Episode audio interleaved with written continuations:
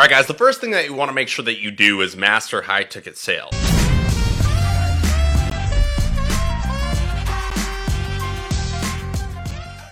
All right, guys, the first thing that you want to make sure that you do is master high ticket sales. Now, let me put down some definitions for people who might or might not know. Uh, low ticket is going to be cheaper ventures, stuff like ebooks, PDFs, $29.99, $49.99. High ticket is stuff that we're selling for like $1,000 or 1000 bucks a package. And you might think, where should I start? Selling stuff for $29.99 or starting selling stuff for, you know, 800, 1000 bucks? And to be honest with you, the surprising answer is the 800 or 1000 bucks.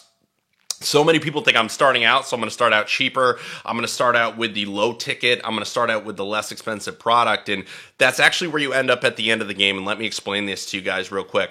The first thing that you need to learn how to do is how to make high ticket offers and close them with high efficiency, closing stuff for a thousand bucks, 1500 bucks, you know, even 800 bucks.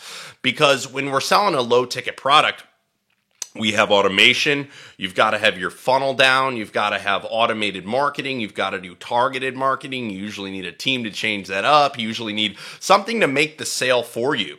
Uh, you can't be in there negotiating each sale. Why? Because if you negotiate a sale for 50 bucks and it took you an hour, uh, even if you were closing each person, you're maxing yourself out at like 50 bucks an hour and it's irrational that you would be able to close every sale. Now, on the other hand, you can take about a whole day or half a day closing something for a thousand bucks because if you were to sell a couple of those a day, uh, by the end of the week, you, I mean, I remember netting 22 grand uh, selling my butt off on high ticket online personal training and screaming at the top of my lungs and dancing around because the realization that the higher ticket or the more expensive product is actually the way to go to start is very counterintuitive to what people would think, but it's the moment that they realize they have freedom.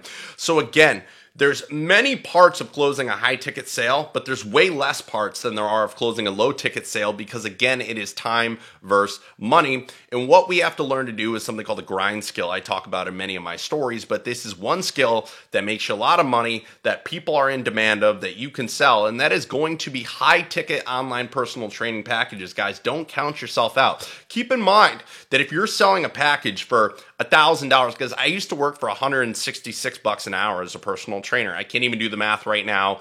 I'm doing this webinar pretty early in the morning, but uh, I don't know. That's you know 2500 bucks over a month for four sessions a week so if you were selling somebody like a three month training package at a thousand bucks or whatever it's going to be um, and it's systemized, which I want to move on to next, then you're still charging people a tenth of the cost of personal training in person. And we can actually give them more bells and whistles, a more intimate and a better service. And we can include more things inside of this package. So it's actually an easy sale. You learn to do it on repeat. And guys, you want to head towards high ticket or expensive, comparatively, online training products, packages, and services.